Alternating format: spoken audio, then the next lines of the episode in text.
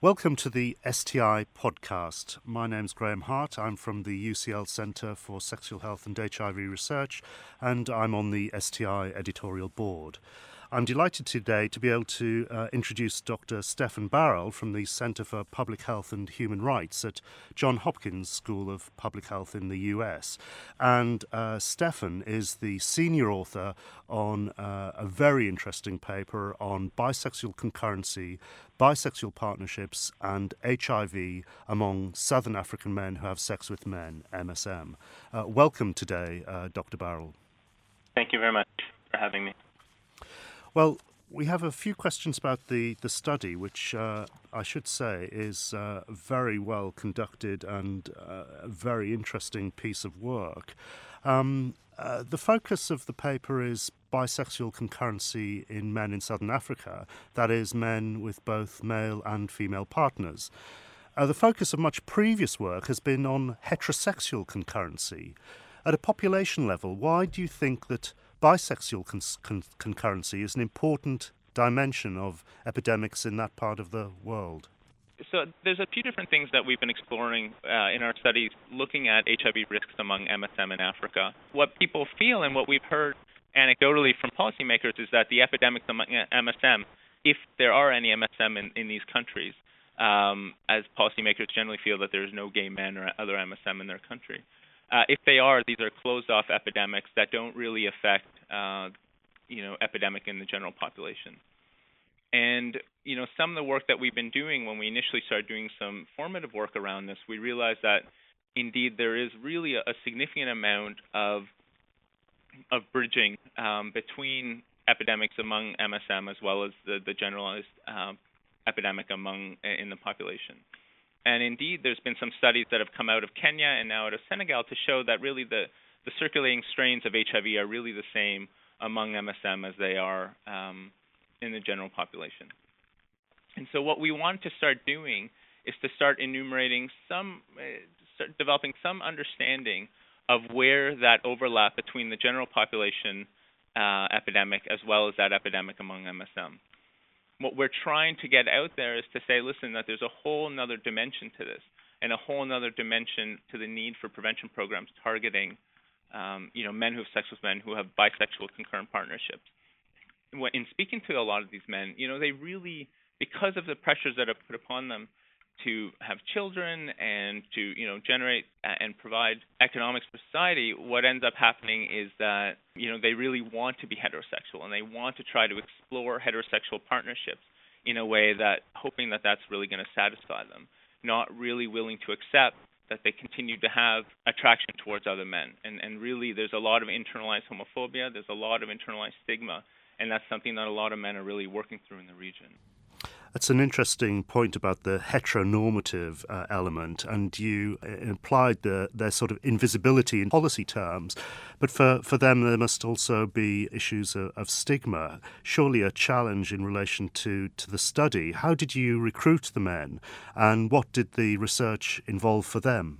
This work has been incredibly complicated since we started it um, about five, six years ago there really have been a series of a resurgence of the enforcement of laws criminalizing same sex. And that, at the end of the day, is, is one of our biggest issues that makes this work incredibly complicated. And we work tremendously hard in accruing men in a way that was safe for them. What we've done um, is really work hard to develop trusting relationships with communities that serve um, LGBT communities and really empower them to be the leads on the research. We trained members of the community to be able to go out and, and administer the surveys and also work towards administering with a with a sensitized health practitioner to administer the HIV kits and provide pre-test counseling as well as providing referrals to appropriate VCT centers. So, in terms of the prevalence of HIV, then you found uh, an, an, overall prevalence of 17.4%. How does that compare with the um, uh, the population prevalence, the more generalized uh, population prevalence in these countries? Sure. So I, I, think that's a really great question, and I think that um, to some extent the answer is going to be that we don't really know. And you know, the majority of surveillance that's done by UNAIDS uh, under the second generation HIV surveillance mechanism still uses antenatal clinics as their base, and therefore a lot of the, the testing that happens happens among young women. And and you know there's a series of different modeling strategies that are used to really then get out what are the general population prevalence, and those then are are age standardized for being among reproductive ages of 15 to 49. Now, if you look at the majority of studies that have come out among MSM in Africa, the reality is that you know we're really able to access 18 to 24 year olds. If you age standardize HIV prevalence rates among the men that we recruited as compared to the general population of men in that age group, there's a significant difference. And actually, when you tease out the the prevalence among men, uh, just e- even all reproductive age men um, from 15 to 49, uh, you'll also see a significant difference in terms of heightened risk. The last element is really the fact that when we stratified our own results and looked at men, you know, between the ages of 30 to 49, about you know 45 to 50 percent were HIV. And so, you know, if we if we find a way of really, you know, being able to access those more hidden networks of older men that have more closed sexual and social networks, I think that you know we're going to continue seeing this really unfortunately high levels of risk and high levels of, of HIV prevalence as well. That uh, uh, point about uh, age is, is really rather important, given the the, the a very high prevalence then in a in a very young age group compared to, for example, MSM in Europe or Australia or the or the US. Uh, these are very high rates, are they not? That's right. Well, I mean, I think that this is really what we're starting to see. I mean, Pop Council did a study in Kenya and even assessing the men at 18 years of age, 17% were already positive. You know, as I think we're starting to get a stronger hold on the general population prevalence, and we're starting to see in countries like South Africa and Uganda and Kenya declines in both incidence and prevalence, you know, we're really seeing that we haven't made much headway in these really specific populations. And in fact, the more that we continue to explore these issues, really the higher levels of risk we're seeing. Well, you found that uh, over half the men were bisexually active. So, could you say something about the differences between those men who were um, exclusively MSM and those who were behaviorally bisexual? You know, there's a there's a new generation of African MSM that are actually starting to reject the term and really are starting to take on more of a gay identity you know there's a little bit more space for them to express themselves. They've realized that there's really a lot of other men that you know share similar feelings and there's really been a, a significant component of community building that's happened. And in so doing you know there's a younger group of men that are more willing to express themselves and more willing to live you know exclusively homosexual lives you know and being out and being proud of their sexuality. So i think that that space also facilitates them receiving you know targeted and appropriate health care, which decreases levels of risk overall. Well, this is a, related question in a way. You're working in Malawi, Botswana, and Namibia, and in Malawi, uh, there were particularly high rates of bisexual concurrency at, at over 25%, whereas in Namibia, uh, only 10% of men reported this. Why, why are those differences there, do you think? Well, so, I mean, I think that to some extent this speaks about cultural and, and uh, differences between these countries. Uh, in Namibia, there's a lot more space uh, to live ex- as an exclusively gay man than there is in Malawi, and that's you know, I mean that this was before the recent arrest and a lot of the recent events. This has been the case for a few years now. In uh, Botswana, there's much less violence targeting gay communities and much less violent rhetoric targeting gay communities than there is in in Malawi. Now, in Malawi, the reality is is that you know this is a this is a place where it's it's it's outright dangerous to come out as being gay or or even you know even stating that you have sex with other men.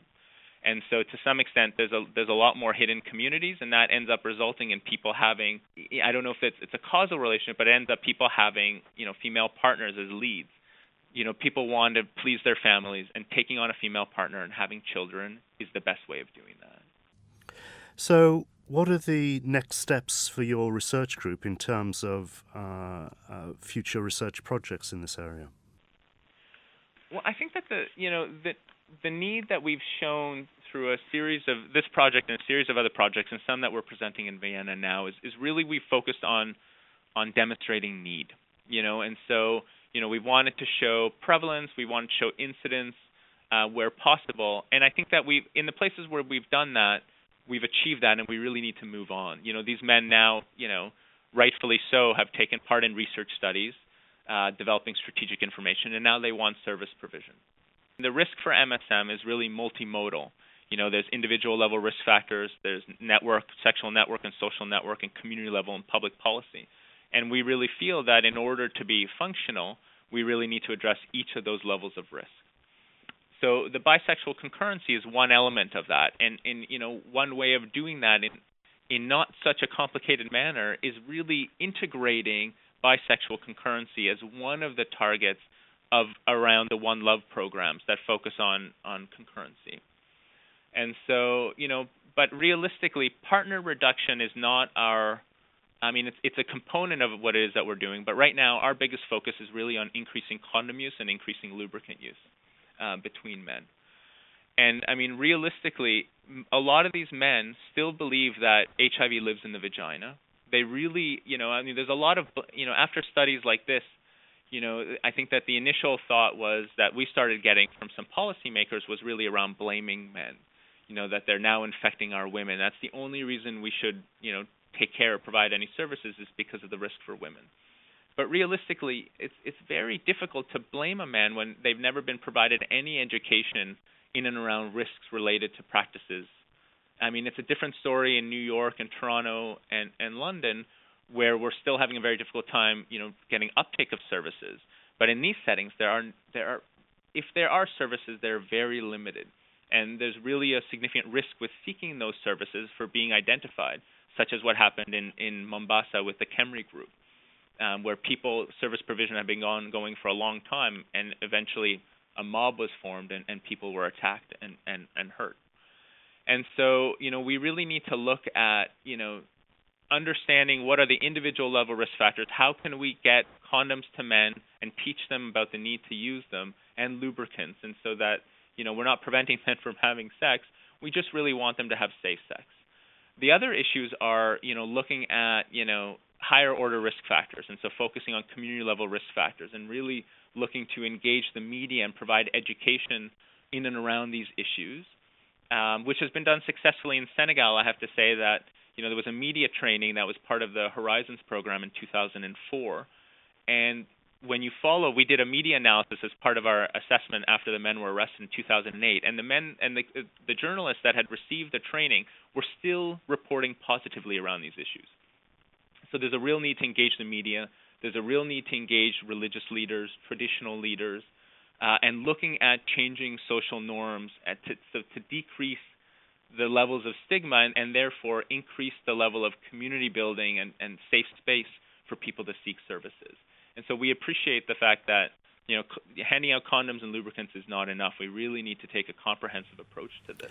Well, thank you, Dr. Baral, for speaking to us today, and, and thanks to you and your colleagues for submitting this fascinating and important paper to sexually transmitted infections. We're delighted to be able to publish it. Well, thank you. And, and, we always appreciate the opportunity to speak about these issues. And, and, realistically, we're not saying, we're not trying to come out and say that this is a, a major part and we should really be reshifting the focus of all programs. But to avoid most at risk populations with a focus on MSM is a mistake. And it's a mistake not only because of the human rights of the men themselves, but also in terms of comprehensively addressing the HIV epidemic. So we, we appreciate the opportunity to speak about these issues and, and and I'm always happy to take emails from, from your listeners uh, in order to explore these issues further. Thank you very much.